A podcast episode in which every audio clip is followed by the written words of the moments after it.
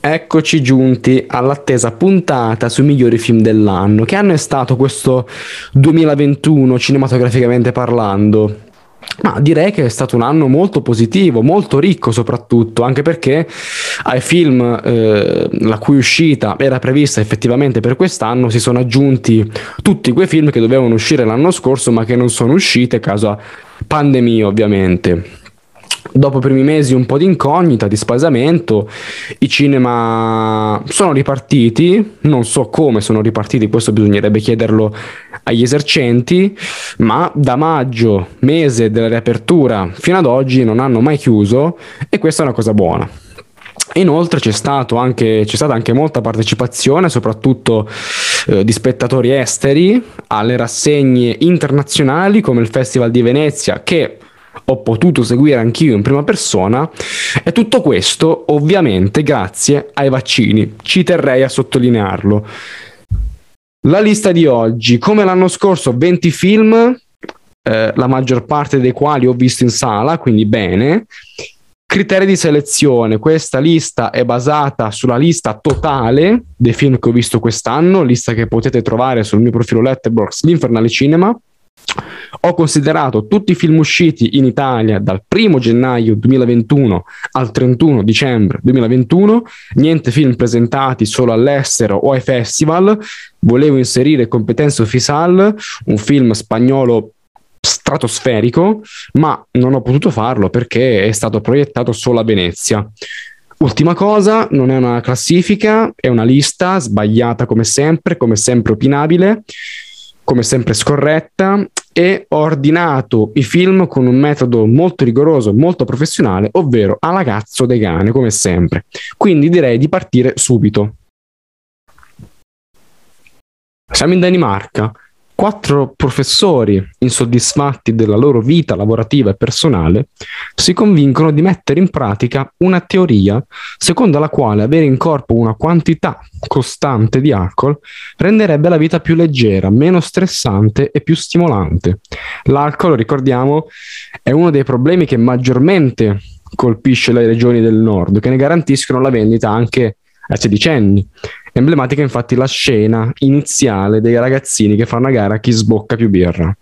Questa è la trama di Un altro giro, l'ultima fatica del regista danese Thomas Winterberg, qui alla sua seconda collaborazione con Mads Mikkelsen dopo lo straordinario film del sospetto. Un altro giro un'opera profonda, delicata, forse il film più intimo del regista, che dovette affrontare le riprese nel momento peggiore che un essere umano possa trascorrere, ovvero dopo la morte di un figlio, di una figlia. Un altro giro è una pellicola che non si pone di mostrare esplicitamente una ormai retorica e scontata morale sull'uso e sull'abuso dell'alcol, bensì di utilizzare quest'ultimo come un pretesto per parlare di un disagio, un disagio di un uomo, Martin, in piena crisi di mezza età, scontento, insoddisfatto della propria condizione esistenziale, immerso in un mare di frustrazione e passività, non più in grado di amare ed essere amato. Glielo si legge negli occhi, nello sguardo di un personaggio interpretato da uno dei più grandi e ingiustamente sottovalutati attori della sua generazione, Matt Mikkelsen. Un uomo che per soccombere a questo disagio cerca rifugio nell'alcol, che in un primo momento sembrerà offrirgli una vita più attiva, più eccitante, ma che in seconda battuta lo condurrà in un vortice autodistruttivo fino ad un evento che stravolgerà le carte in tavola. Il film è caratterizzato da uno stile registico pulitissimo, con una fotografia eccellente e un uso della camera a mano che richiama i tratti del Dogma 95, coscritto da Winterberg insieme a Lars von Trier. Il tutto accompagnato da una colonna sonora strepitosa, What a Life degli Scarlet Pleasure, ormai diventata la mia suoneria del cellulare. Io penso che The Father sia uno dei drammi più potenti ed emotivamente coinvolgenti che siano mai stati concepiti negli ultimi anni. Un dramma molto agghiacciante, molto deprimente quasi, ma anche molto delicato e molto dolce. The Father parla di questo personaggio interpretato da un Anthony Hopkins immenso, ha vinto anche l'Oscar, un personaggio affetto dall'Alzheimer, una malattia molto seria, molto grave, che ti porta a dimenticare fatti, ti porta a dimenticare luoghi, persone, anche quelle più strette, come nel caso della figlia, interpretata da una bravissima Olivia Colman. E il film appunto racconta la situazione particolarmente delicata di questo anziano protagonista che si trova ad avere una condizione mentale non ottimale per via chiaramente dell'Alzheimer e che si trova a vivere una vita molto frammentaria e molto confusionaria. Florian Zeller esordisce alla regia con l'adattamento della sua omonima opera teatrale e si vede che il film viene dal teatro, pochi attori, poche ambientazioni, una sceneggiatura molto solida, però comunque sia riesce a conformarsi molto bene con il mezzo cinematografico e riesce a risultare molto impattante. Quello che colpisce in The Father è il modo in cui il montaggio e la scenografia ti riescono a trasportare all'interno della mente di una persona affetta dall'Alzheimer. Tu sei nella mente del protagonista, provi esattamente quello che prova lui. Capisci il punto di vista di un malato di Alzheimer, le sue difficoltà, le sue incertezze, le sue cadute, i suoi spaesamenti. E questa è una delle cose più potenti che il cinema e l'arte possano trasmettere. Io non sono mai stato depresso, ma se mi guardo la trilogia della depressione di Lars von Trier, posso capire come si sente una persona depressa. Ancora, io non ho vissuto sotto il fascismo, ma se mi guardo una giornata particolare di Ettore Scola, posso capire come ci si sente a vivere sotto un totalitarismo. In The Father, io non ho l'Alzheimer, non, non posso di certo sentirmi vicino al personaggio e trovare in lui dei riferimenti autobiografici, ma posso capire come ci si sente una persona affetta da Alzheimer e sapere come comportarmi quando avrò a che fare con una cosa del genere. E questo per me è cinema totale, un cinema che ti mostra delle situazioni, dei mondi distanti dai tuoi, ma che ti fortifica, proprio perché ti arricchisce con nuovi racconti e nuove esperienze. Avere avuto a che fare per un'ora e mezza di film con un racconto di una persona affetta dall'Alzheimer è stato devastante.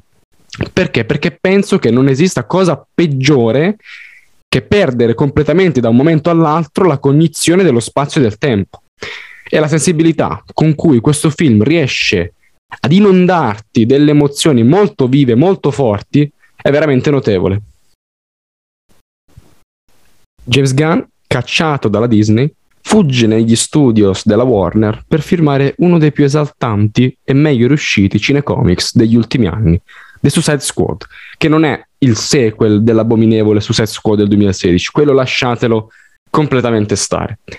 Ad ogni modo, il nuovo Suicide Squad è un cinecomic fuori dagli schemi e fino ad ora la vetta più alta dell'universo cinematografico targato DC. Un'opera che si discosta da qualsiasi modello di intrattenimento hollywoodiano, abbracciando l'ironia, l'iperviolenza, il cinismo e l'irriverenza. Un gun capace, attraverso una sceneggiatura scoppiettante, tarantiniana, di creare un meccanismo narrativo consolidato, in cui non mancano citazioni ai capolavori della New Hollywood Rambo, Alien, quella sporca dozzina, e più in profondità a quell'anti-americanismo tipico del cinema di Carpenter. Un film con un importante ed attuale sottotesto politico, niente retorica, niente trionfalismi. Insomma, un film che va oltre il tipico prodotto di supereroi. Una messa in scena suggestiva, una regia superba e un cast di primo ordine fanno da cornice a quello che possiamo ritenere uno dei migliori cinecomics mai fatti. Una pellicola in grado di suscitare emozioni contrastanti che vanno dallo stupore al disgusto, passando per grandi momenti di ironia, alternati a momenti poetici e delicati. Pochi cazzi, un gran film. Porca puttana che film questo. Mamma mia che film Le Madres Paralelas di Pedro Almodovar. Un cinema che si vede sempre meno in giro, un cinema puro, delicato, passionale, Hitchcockianamente vibrante che solo Almodovar e pochi altri sanno fare. È il racconto di due donne che condividono la stessa stanza di ospedale dove stanno per partorire. Due donne single, da un lato Janice, Penelope Cruz, eh, una donna sulla quarantina, matura, che non vede l'ora di partorire, e dall'altra Ana, una adolescente pura, spaventata, traumatizzata, che ha paura di avere un figlio invece. E le due instaurano nella stanza dell'ospedale un rapporto che poi si svilupperà in una maniera molto particolare e molto interessante. Madres Paralelas è il racconto di queste due donne appartenenti a due generazioni differenti, ma con in comune il fatto di essere madri e dunque di essere dei soggetti generatori che rendono eterna la vita. È un Almodovar molto politico che parla dell'identità, e della passione materna di queste due donne che incarnano le due facce della Spagna, Anne da una parte che cerca in tutti i modi di cancellare il passato per andare avanti e dall'altra Giannis, Penelope Cruz, che invece cerca di basare il presente e il futuro sul passato, sul ricordo.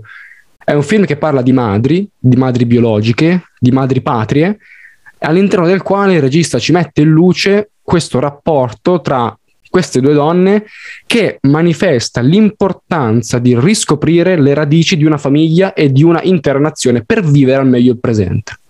Madres Paralelas è un film che stimola, che provoca in una maniera incredibile, un film molto intenso che va a costituire un tassello fondamentale all'interno della nuova fase della carriera di questo genio di Almodovar, che qui dimostra una maturità, una sobrietà e una mano registica capace di delineare uno dei racconti più coinvolgenti ed emozionanti degli ultimi anni. Infine, Penelope Cruz, oltre ad essere sempre bellissima, qui dimostra una maturità recitativa notevole e ci regala una delle migliori interpretazioni del 2021. Io non sono un grande amante di Schrader, per chi non conosce Schrader, Schrader nasce anzitutto come sceneggiatore. Ha scritto sceneggiature importanti come quella di Taxi Driver e come quella di Toro Scatenato. Invece per quanto riguarda le opere che ha diretto, io ho visto solamente Cane Mangia Cane e First Reformed, probabilmente i suoi film più famosi che tutto sommato ho apprezzato ma che non mi hanno entusiasmato più di tanto. Il cinema di Schrader è un cinema molto riflessivo, molto asettico, un cinema ricco di simbolismi che ha come padri spirituali Bresson e Ozu, ma che secondo me non riesce a trascinarti nelle storie con la stessa potenza espressiva del cinema di Bresson e Ozu, risultando non solo molto freddo ma anche molto distaccato. E per gusto personale faccio un po' fatica ad entrare nell'ottica di Schrader. Schrader che quest'anno ha presentato a Venezia The Card Counter, eh, in italiano Il collezionista di carte, un titolo come al solito molto fuorviante, un film che è sicuramente meno raffinato di First Reformed, ma che in sé diciamo così, un appeal più mainstream, meno criptico, che in qualche modo me l'ha fatto apprezzare maggiormente. The Card Counter parla di questo giocatore professionista di poker, interpretato da un grande Oscar Isaac, che è il classico personaggio di Schrader, ovvero una persona con una forte colpa interiore che nel tentativo di salvare una persona in cui rivede se stesso più giovane che potrebbe commettere gli stessi errori, fa delle determinate cose che lo portano in qualche modo a compiere un cammino di espiazione, di redenzione, di pentimento e questi sono i temi principali del cinema, del cinema di Schrader. Il film mi è piaciuto abbastanza, con tutti i suoi difetti, soprattutto legati alla gestione dei tempi narrativi. Per me sarebbe potuto durare mezz'ora in più. Visivamente nulla da dire, attori in grandissima forma, personaggi ben scritti e che hanno qualcosa da dire. Drive My Car, film giapponese di Yusuke Maguchi, tratto dall'omonimo racconto di Murakami, contenuto all'interno dell'opera Uomini senza donne e se la materia di base è Murakami, che oltre ad essere il mio scrittore preferito è un genio assoluto, il film non può che essere meraviglioso.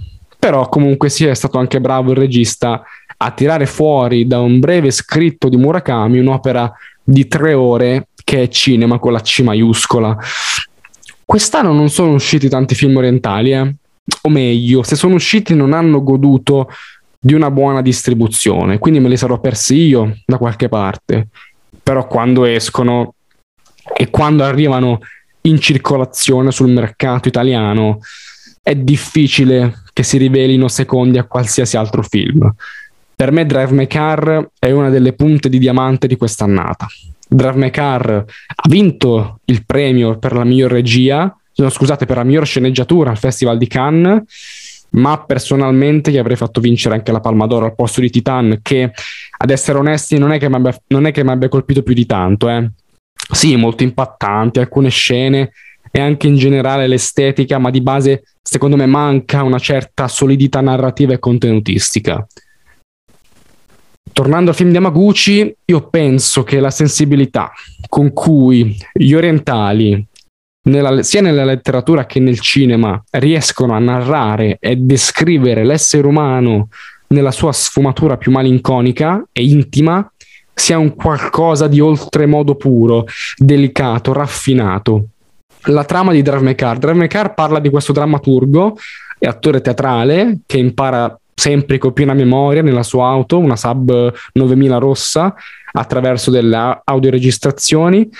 E cosa succede? Succede che gli muore improvvisamente la moglie per una emorragia cerebrale e il nostro protagonista sprofonda in un mare di dolore.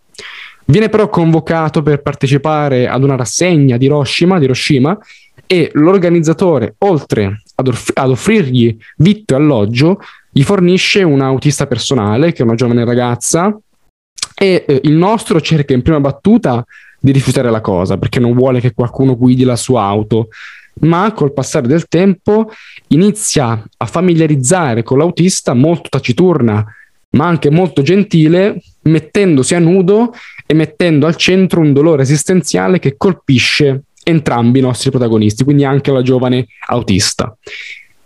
E questo rapporto umano si rivela essere uno dei più complessi che si siano mai visti negli ultimi anni. Per rapporto non intendo attrazione sessuale o, o rapporto familiare, bensì quella emancipazione profonda che porta i due personaggi a maturare una rielaborazione dei turbamenti del loro passato e a trasformarli in speranze proiettate verso il futuro.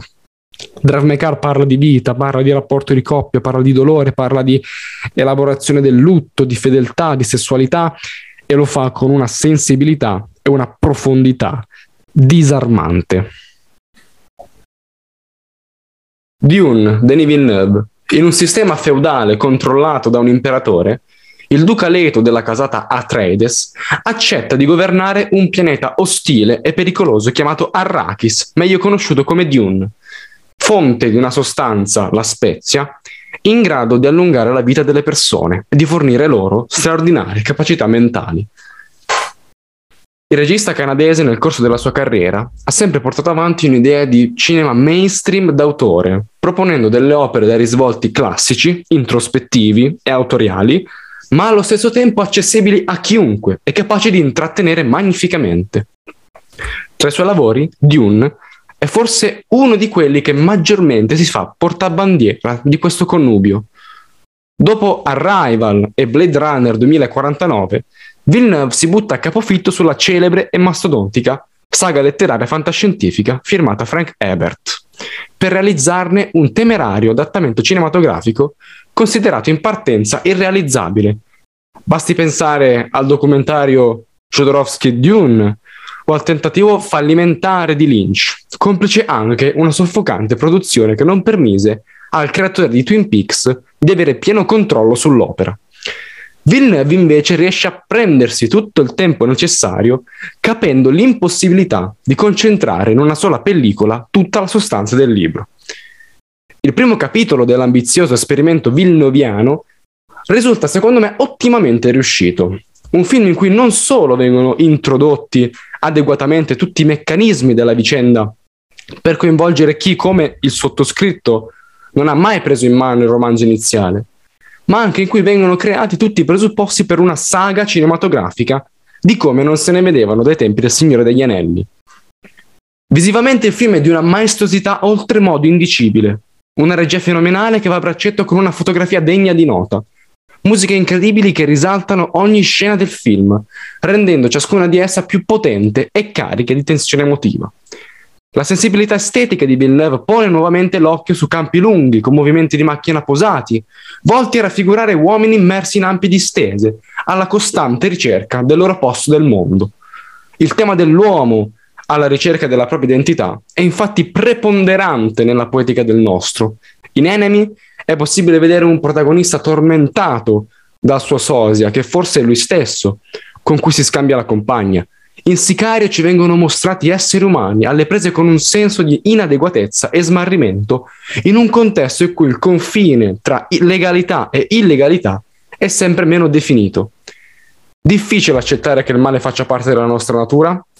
Per non parlare di Blade Runner 2049, con il dramma dell'identità dei replicanti al centro delle vicende. Confusione esistenziale, disagio e incertezze sociali tornano prepotentemente anche in Dune Dune parte 1. Sembra proprio che la storia sia stata scritta direttamente per un film del maestro canadese. Paul, un Timothée Chalamet che calza il pennello con la scrittura del personaggio, e la sua indagine interiore non solo sul suo futuro da duca di una nobile casata, ma soprattutto sul senso della sua esistenza come uomo, l'inizio di un viaggio straordinario. Last Night in Soho, Edgar Wright. Il film racconta le vicende di Eloise, una giovane ragazza trasferitasi da una cittadina di campagna a Londra per studiare in una scuola di moda e design. Nostalgica dei tempi passati, la nostra protagonista è fan di una cantante degli anni 60, Sandy, Anna Taylor-Joy. Pur di riuscire ad incontrarla, Eloise viene misteriosamente coinvolta in un viaggio nel tempo che la riporta nella Soho di quel decennio, ma gli anni 60 non si riveleranno rosei come lei si immagina. Quattro anni dopo l'ottimo e spumeggiante Baby Driver, Edgar Wright si presenta a Venezia con un vero e proprio colpo di fulmine destinato a dividere l'opinione pubblica. Parliamo di un Wright incredibilmente sperimentale, capace di schiacciare fortemente il piede sull'acceleratore e di creare qualcosa che non si era mai visto prima d'ora nella sua filmografia. Il film è una commissione di generi mirabolante, dalla commedia al musical, passando per rechi orrorifici e momenti di alta tensione hitchcockiana. Quello che colpisce Last Night in Soho è la capacità del regista nel saper approcciarsi con garbo e maturità a diversi generi e stilemi, dando origine ad un prodotto fresco ed originale, grazie soprattutto ad un ensemble perfetto tra regia, montaggio e musiche. Queste ultime, in particolare, riescono ad accompagnare con arguta consapevolezza un racconto che, seppur a tratti ripetitivo e prevedibile, riesce a coinvolgere lo spettatore con assoluta prespiacia. Il tutto impreziosito da una direzione sublime ed una messa in scena solenne e colorata, condita con citazioni al cinema di Bava, Argento e Refn, specialmente nelle sequenze horror. Un Wright che mette parzialmente da parte quella comicità irriverente, insita con assoluta predominanza nelle sue opere precedenti, per dedicarsi straordinariamente ad un noir psicologico che richiama nei contenuti il capolavoro di Woody Allen, Midnight in Paris. Perché Last Night in Soho è un film incentrato nettamente sul tema della nostalgia, affrontato anche nella fine del mondo dello stesso Wright, qui presentata, come nel film di Allen, con una accezione estremamente negativa, come un qualcosa in grado di condurre una persona in un vortice di annullamento e autodistruzione sotto un velo di fuga da un'apparente realtà grigia. La nostra protagonista si dimostra essere un soggetto fuori dal suo tempo, nostalgica di un periodo che non ha mai vissuto ma che ugualmente desidera e per il quale non riesce a trascorrere appieno il presente. Piccolo spoiler, come il personaggio di Owen Wilson in Midnight in Paris, Eloise sembrerebbe capire solamente nel finale, non particolarmente entusiasmante ma azzeccato ai fini del messaggio, l'importanza del presente e di quanto possa essere ricco di occasioni di conforto. Wright e Allen, rispettivamente con la Soho degli anni 60 e la Parigi degli anni 20, demoliscono con due modi diversi ma ugualmente brillanti il luogo comune del si stava meglio quando si stava peggio o fake news simili. La felicità è sempre sotto il nostro naso. Altro giro, altra corsa, il prossimo film è Corpus Christi, opera polacca diretta da Gian Comasa. Corpus Christi un film del 2019, ma uscito in Italia quest'anno a maggio. Io l'ho recuperato qualche giorno fa noleggio su Prime perché da me in sala non era arrivato e secondo me ha ricevuto una distribuzione che non meritava perché è un film ben realizzato, non un capolavoro, ma un film riuscito, ben riuscito e che vi consiglio assolutamente di recuperare. Corpus Christi è di base un dramma che sa però articolarsi molto bene sia nella commedia che nel thriller è la storia di Daniel, un ragazzo con un passato fatto di delinquenza e criminalità che lavora in una segheria in libertà vigilata. Il nostro protagonista, interpretato da, molto bene dall'attore di cui ora mi sfugge il nome, è molto fedele a Dio, tant'è che aiuta a servire la messa nel riformatorio in cui vive e per puro caso si trova a fare il prete in un piccolo paese in Polonia, albergato da un, fi- da un finto perbenismo e da persone che hanno sempre la puzza sotto il naso. Quindi il regista gioca molto bene con i generi, perché nessun abitante del paese sa che lui non è un vero prete, eh, non ha fatto il seminario, è un criminale, tutto quanto. Noi sappiamo chi è perché ci viene mostrato prima e sappiamo che quelli del riformatorio lo stanno cercando e dunque c'è anche quel senso di suspense che dona al film un tono molto intrigante, molto misterioso. Un film diretto magnificamente che ritrae molto efficacemente la forma più ipocrita e illusoria della dottrina cristiana, senza mai risultare però forzato o eccessivo, ma al contrario molto calibrato, molto freddo e molto ricco di vitalità. The Last Duel, presentato fuori concorso alla Mostra del Cinema di Venezia, è un film bellissimo. Ridley Scott, 85 anni, non molla un colpo e spero continui a fare film per altri 85 anni perché gli si può dire quello che vuole, gli si può dire che eh, non è lo Scott di Alien, di Blade Runner, di Thelma Louise, dei duellanti, ma gira con una classe, con una maestria che pochi altri hanno al momento. Uh, quando vidi The Last Duel, uscito dalla sala, dissi: The Last Duel è il miglior film di Scott del XXI secolo. La butto lì, mi sono detto, come mh, provocazione. E vi dico la verità: più passa il tempo, più questa mia idea diventa sempre più solida, diventa sempre più convinta. È più bello del gladiatore? Io non ho mai amato il gladiatore, quindi sì, è più bello del gladiatore. È più bello delle crociate? Sì, è più bello delle crociate. È più bello di Prometheus, di Alien Covenant. È più bello anche di The Martian. E quindi sì, per me è più bello, il film bello di Scott del XXI secolo. Ci sono alcuni registi che devono essere visti al cinema e Scott è uno di questi. Fruire un film di Scott sul piccolo schermo non è come fruire un film di Scott sul grande schermo. Questo vale per tutti i film, ma per quelli di Scott ancora di più. Perché quello che colpisce in The Last Duel è anzitutto la messa in scena, maestosa, magniloquente, solenne, mastodontica, imponente, costumi bellissimi, un sonoro curatissimo, una regia mostruosa. Per questo non può non essere visto in sala. Io penso che Scott negli ultimi vent'anni non sia mai stato così in forma. Qui non solo mostra una abilità tecnica oltremodo sofisticata, ma anche una notevole capacità di gestione dei tempi narrativi.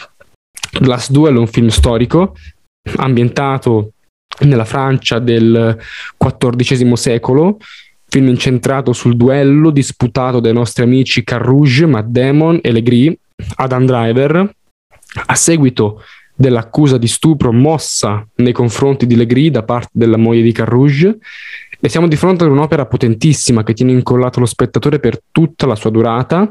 Scott torna a trattare un genere a lui molto caro, che è quello epico storico, e lo fa con una perizia indescrivibile, una storia molto avvincente, anche molto provocatoria, che sa rendere molto attuali i temi che mette in luce.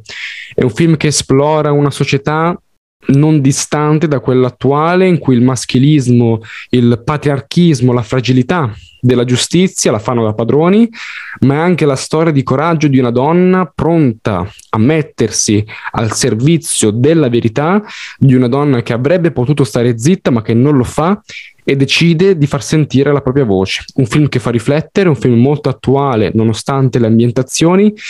Mi dispiace che abbia incassato poco, visto anche il cast di spessore, Matt Damon, Adam Driver e Ben Affleck. Eh, mi spiace che Scott sia diventato un regista molto discontinuo negli ultimi anni, ma quando realizza film così c'è solamente da alzarsi in piedi e dire grazie di esserci. Petit Maman, piccola mamma di Céline Chamma, meraviglioso. È una fiaba dolcissima che affronta temi delicatissimi come l'elaborazione del lutto, come la paura dell'abbandono senza però ricorrere a sfoghi, a momenti catartici o ai soliti archetipi usati spesso per sviscerare questi argomenti, ma al contrario lo fa con una delicatezza e una sensibilità rara. Lo fa con una dolcezza e una gentilezza che fa emergere l'importanza essenziale dell'essere umano di essere amato, che fa emergere il significato di essere genitori, il significato di essere figli, un film minimalista in cui una regista utilizza in modo magistrale montaggio, scenografie e attrici, tanto da far pensare che a tratti si potrebbe fare a meno dei dialoghi, senza perdersi nulla. Bellissimo. Che meraviglia che ha tirato fuori Mario Martone. Qui rido io che oltre ad essere proprio bello visivamente, ha un dinamismo, una vivacità, un'armonia, una fluidità e una scorrevolezza travolgenti. Siamo a Napoli, agli inizi del Novecento, dove i teatri sono animati dalle prove del grande attore Edoardo Scarpetta, interpretato da un Tony Servillo che si consacra nuovamente come il miglior attore italiano in circolazione, quest'anno ha fatto un sacco di film. Edoardo Scarpetta che si è affermato grazie alla sua maschera di Felice Sciosciamocca eh, e attorno a questa vita teatrale eh, per Scarpetta c'è tutta la sua famiglia composta da mogli, da compagne, da figli, sia legittimi che illegittimi, come Titina, Edoardo e Peppino De Filippo, che poi, come sapete, diventeranno dei commediografi e degli attori conosciuti in tutto il mondo. E cosa succede? Succede che Scarpetta decide un giorno di realizzare uno spettacolo che si pone come l'adattamento della figlia di Iorio, un'opera di D'Annunzio. Lo spettacolo però si rivela un fallimento e D'Annunzio fa causa a Scarpetta e da qui iniziano determinati eventi che poi termineranno in un finale bellissimo e anche molto catartico. Vorrei parlare di questo film facendo semplicemente riferimento al commento che Martone fece a Venezia, perché questo film è stato presentato a Venezia. Praticamente Edoardo De Filippo non vuole mai parlare di Scarpetta come padre, ma solamente come attore, a differenza del fratello Peppino che nella sua autobiografia lo ritrasse anche come padre. Allora Edoardo, prima di morire, venne intervistato da un amico che gli chiese, guarda Edoardo, ormai siamo vecchi ed è arrivato il momento di poterne parlare. Scarpetta era un padre severo o cattivo? E la risposta di Edoardo fu sempre la stessa, ovvero era un grande attore. Per chi l'ha visto vi lascio a libere interpretazioni, per chi non l'ha visto vi invito a recuperarlo immediatamente. Il prossimo film è la scelta di Anne, Eleven Month, Happening di Audrey Divan. Film che ha vinto il Leone d'Oro alla mostra del cinema di Venezia, anche un po' inaspettatamente. Tutti ci aspettavamo Sorrentino, ci aspettavamo Jane Campion, ci aspettavamo Almodovar, ci aspettavamo Di Innocenzo, e invece la giuria con presidente Bong Joon-ho ci ha fatto la sorpresa. Siamo in Francia, negli anni 60. Anne è una studentessa di lettere che un giorno scopre di essere incinta e, dato che l'aborto al tempo era illegale, si sente privata della sua libertà di scelta e di fare ciò che vuole con il suo corpo. E appunto il film verte su questa ricerca disperata da parte della protagonista di un aiuto, di un aborto illegale sicuramente, sicuramente non sicuro e sicuramente pericoloso sia per la sua incolumità che per la sua condizione di vita civile. La scelta di Anne è un buon film, forse il suo leone d'oro è discutibile nel merito. Non credo che la scelta di Anne sia superiore a Sorrentino, non credo sia superiore ad Almodovar e non credo sia superiore a Martone. Credo però che la scelta di Anne sia un film necessario in questo contesto in cui il tema dell'aborto è protagonista di accesi dibattiti ed è un tema attorno al quale ancora nel 2021, ahimè, c'è una forte schiera di contrari che milita anche nelle nostre sedi istituzionali e che potrebbe appartenere alla futura maggioranza politica e sapete a chi, a chi, a chi sto facendo riferimento. Dunque credo che il suo Leone d'Oro sia stato un premio non tanto meritocratico, ma puramente politico, perché vorrei ricordare il periodo della mostra del cinema di Venezia coincideva esattamente con il periodo nel quale in Texas veniva reso illegale l'aborto. La scelta di Anne è un film molto chiaro, molto diretto nel raccontare e nel descrivere una società che strumentalizza la libertà di scelta per negare alle persone i diritti più fondamentali e inalienabili, anche attraverso una regia molto asciutta, molto claustrofobica attraverso anche una performance alquanto efficace da parte della nostra protagonista. Un film molto molto molto molto buono, tra i migliori dell'anno sicuramente. The French Dispatch racchiude in sé la sintesi massima della poetica di un autore che nel corso della sua carriera ha saputo distaccarsi da un'industria che, invece di incentivare artisti capaci di tenere viva l'arte cinematografica in quanto tale, si è preoccupata sempre di più di far lavorare soldatini inanimati in base alle diverse tendenze e mode del tempo. Perché Anderson è un artista che può piacere o no, ma di sicuro è un artista. E questo suo ultimo lungometraggio presentato in concorso al Festival di Cannes con un anno di ritardo ne è il pieno esempio. Se le aspettative erano alte, estenuanti anche per i continui rimandi che il film ha dovuto subire, maggiore probabilmente è stato il risultato finale ai miei occhi.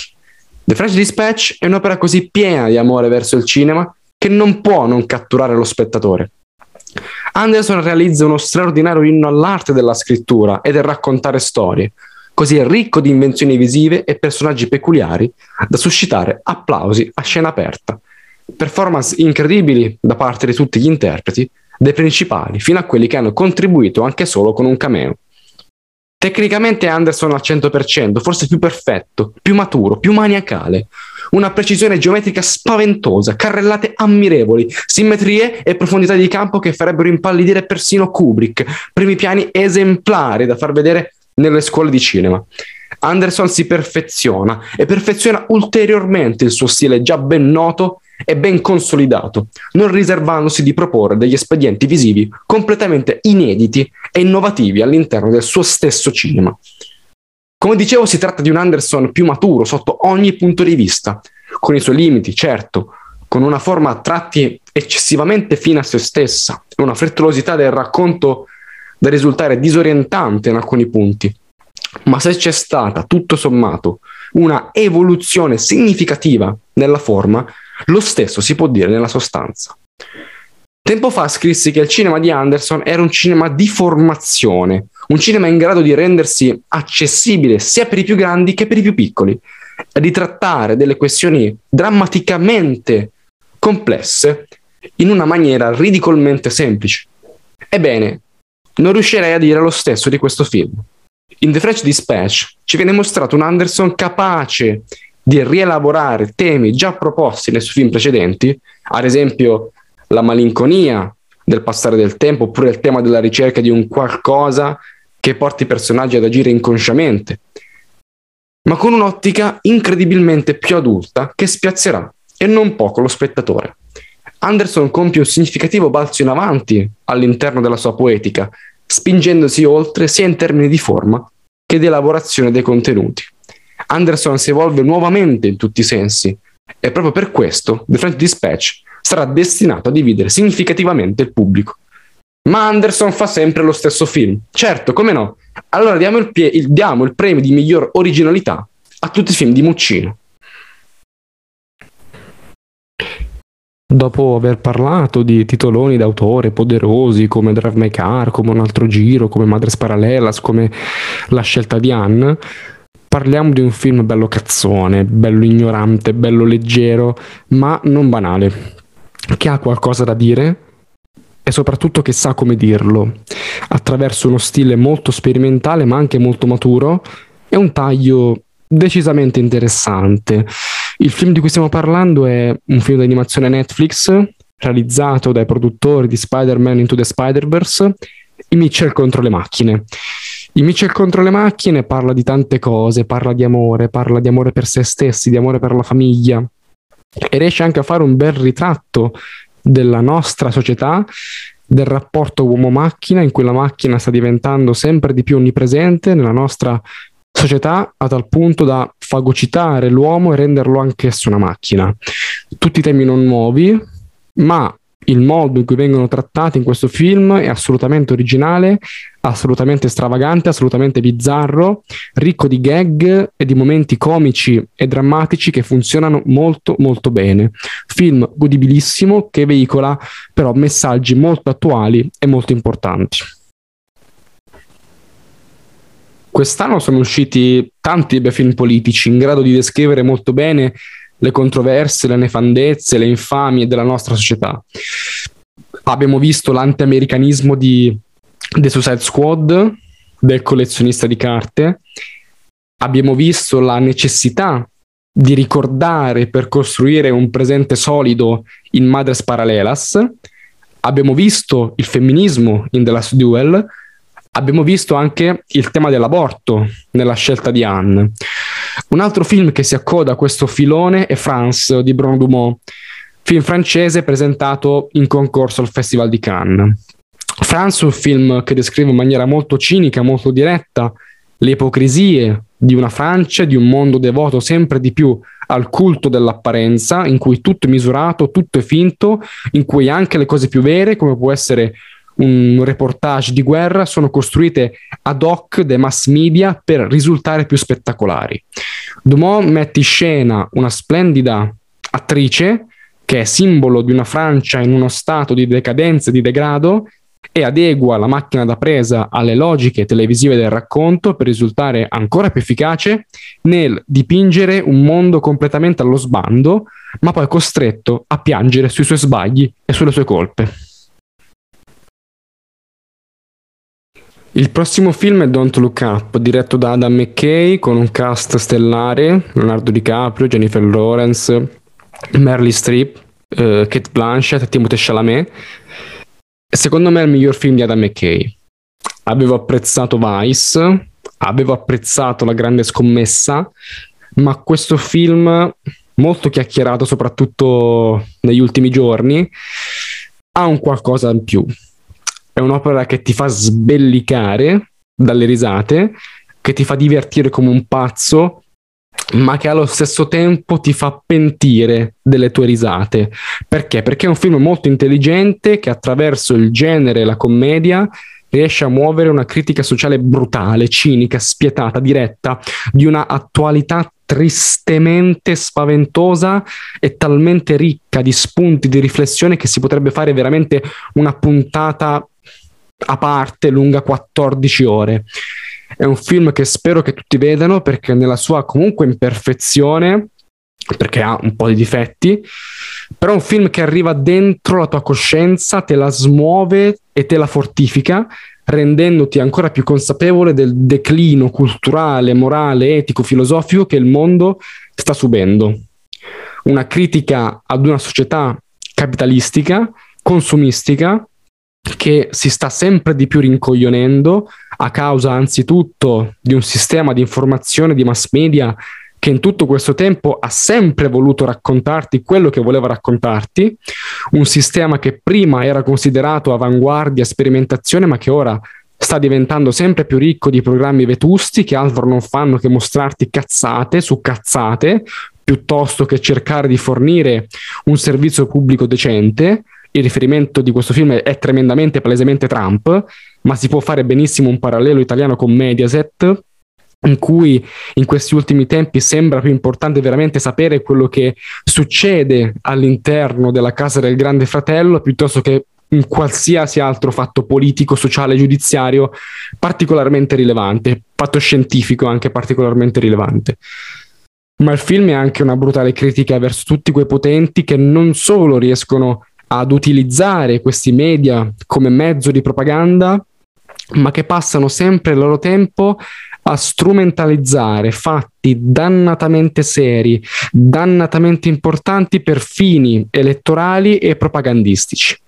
Pensiamo ad esempio a tutto il becero sciacallaggio che c'è stato in questi due anni dietro la pandemia.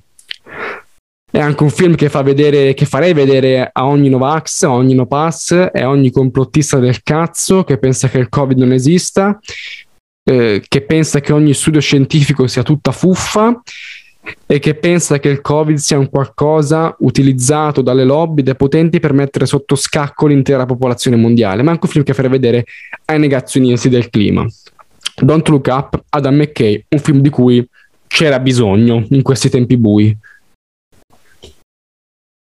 Leo Carà è un pazzo scatenato, un regista completamente folle che nel 2012 ha sfornato uno dei più grandi capolavori della storia del cinema che è Holly Motors.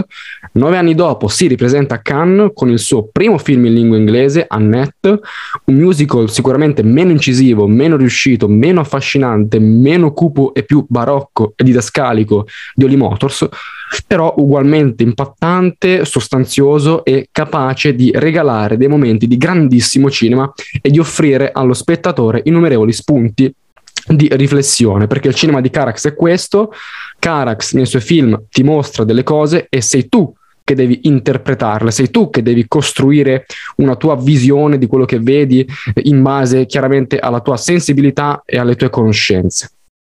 Annette è un film di 2 ore e 20 in cui la musica è onnipresente, è praticamente tutto un recitar cantando. Sono pochissimi i momenti senza la musica. La musica che viene omaggiata in ogni modo e viene vista come un flusso che tiene in armonia il mondo e senza il quale non potremo vivere. Io riuscirei a vivere senza film, ma non riuscirei a vivere senza musica. Annette parla di tante cose e parlarne qui ora è un po' difficile perché sicuramente ci vorrà una puntata intera per parlare di quest'opera. Annette è anzitutto un musical che mette in scena la violenza degli uomini sulle donne, è un musical che mette in scena quella mascolinità tossica incarnata dal personaggio di Adam Driver che si riflette nel mondo dell'arte, all'interno del quale ogni cosa viene strumentalizzata, burattinizzata. Il personaggio di Annette rappresenta molto bene questo anche da un punto di vista iconografico, a scopo di lucro e di guadagno personale. E quando questi burattini smettono di funzionare, beh, allora arriva il panico arriva la paura accecante dell'insuccesso e di conseguenza arriva l'autodistruzione. Faccio un piccolo spoiler, a un certo punto la bambina prodigia Annette non riesce più a cantare. Quindi da essere acclamata e applaudita in tutto il mondo comincia ad essere fischiata. E questo è l'incubo di ogni artista, ossia l'incapacità di raggiungere, eh, di instaurare con il pubblico un rapporto fatto di successo. E questo tema viene sviscerato molto bene. Ma è anche un film in cui Carax porta avanti quel discorso metacinematografico cominciato con Oli Motors, indagando profondamente l'arte, il ruolo salvifico, ma allo stesso tempo distruttivo dell'arte, perché l'arte è un qualcosa che uccide, distrugge, provoca, ti scortica l'anima, ti scortica la coscienza per sensibilizzarti e renderti più consapevole di te stesso e del mondo che ti circonda. Perché sei diventato un commediografo per fama, per soldi o perché hai veramente qualcosa da dire? È un cinema che si autocritica si cannibalizza e si rielabora. Quindi un film bellissimo, ripeto, non ha il fascino decadente di Oli Motors, ma è comunque un'opera notevole, visivamente eccellente, con un Adam Driver mai visto prima e spero possiate recuperarlo e poi dirmi la vostra il prima possibile. Allora, come ho detto nell'introduzione, questo 2021 è stato un anno molto ricco, è stato un anno molto ricco di conferme, come Villeneuve, come Almodovar, come Edgar Wright.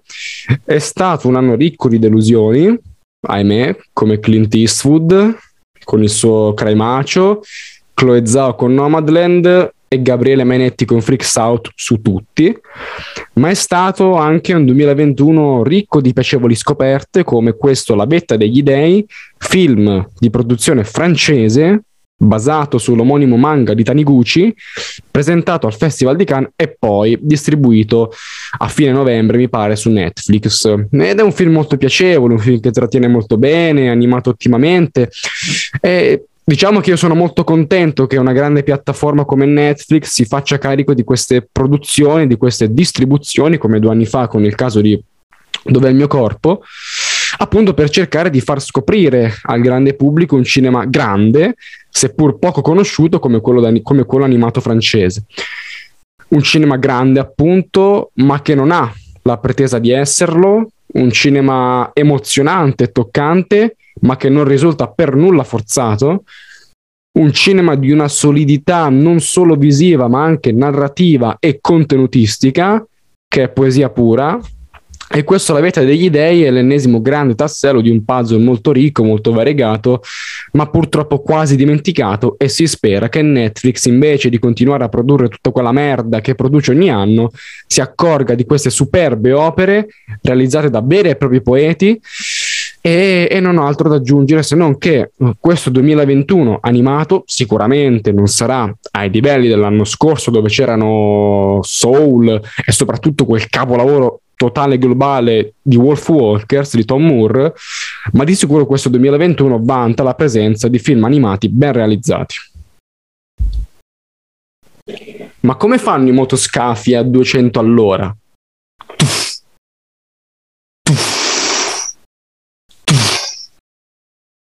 È stata la mano di Dio.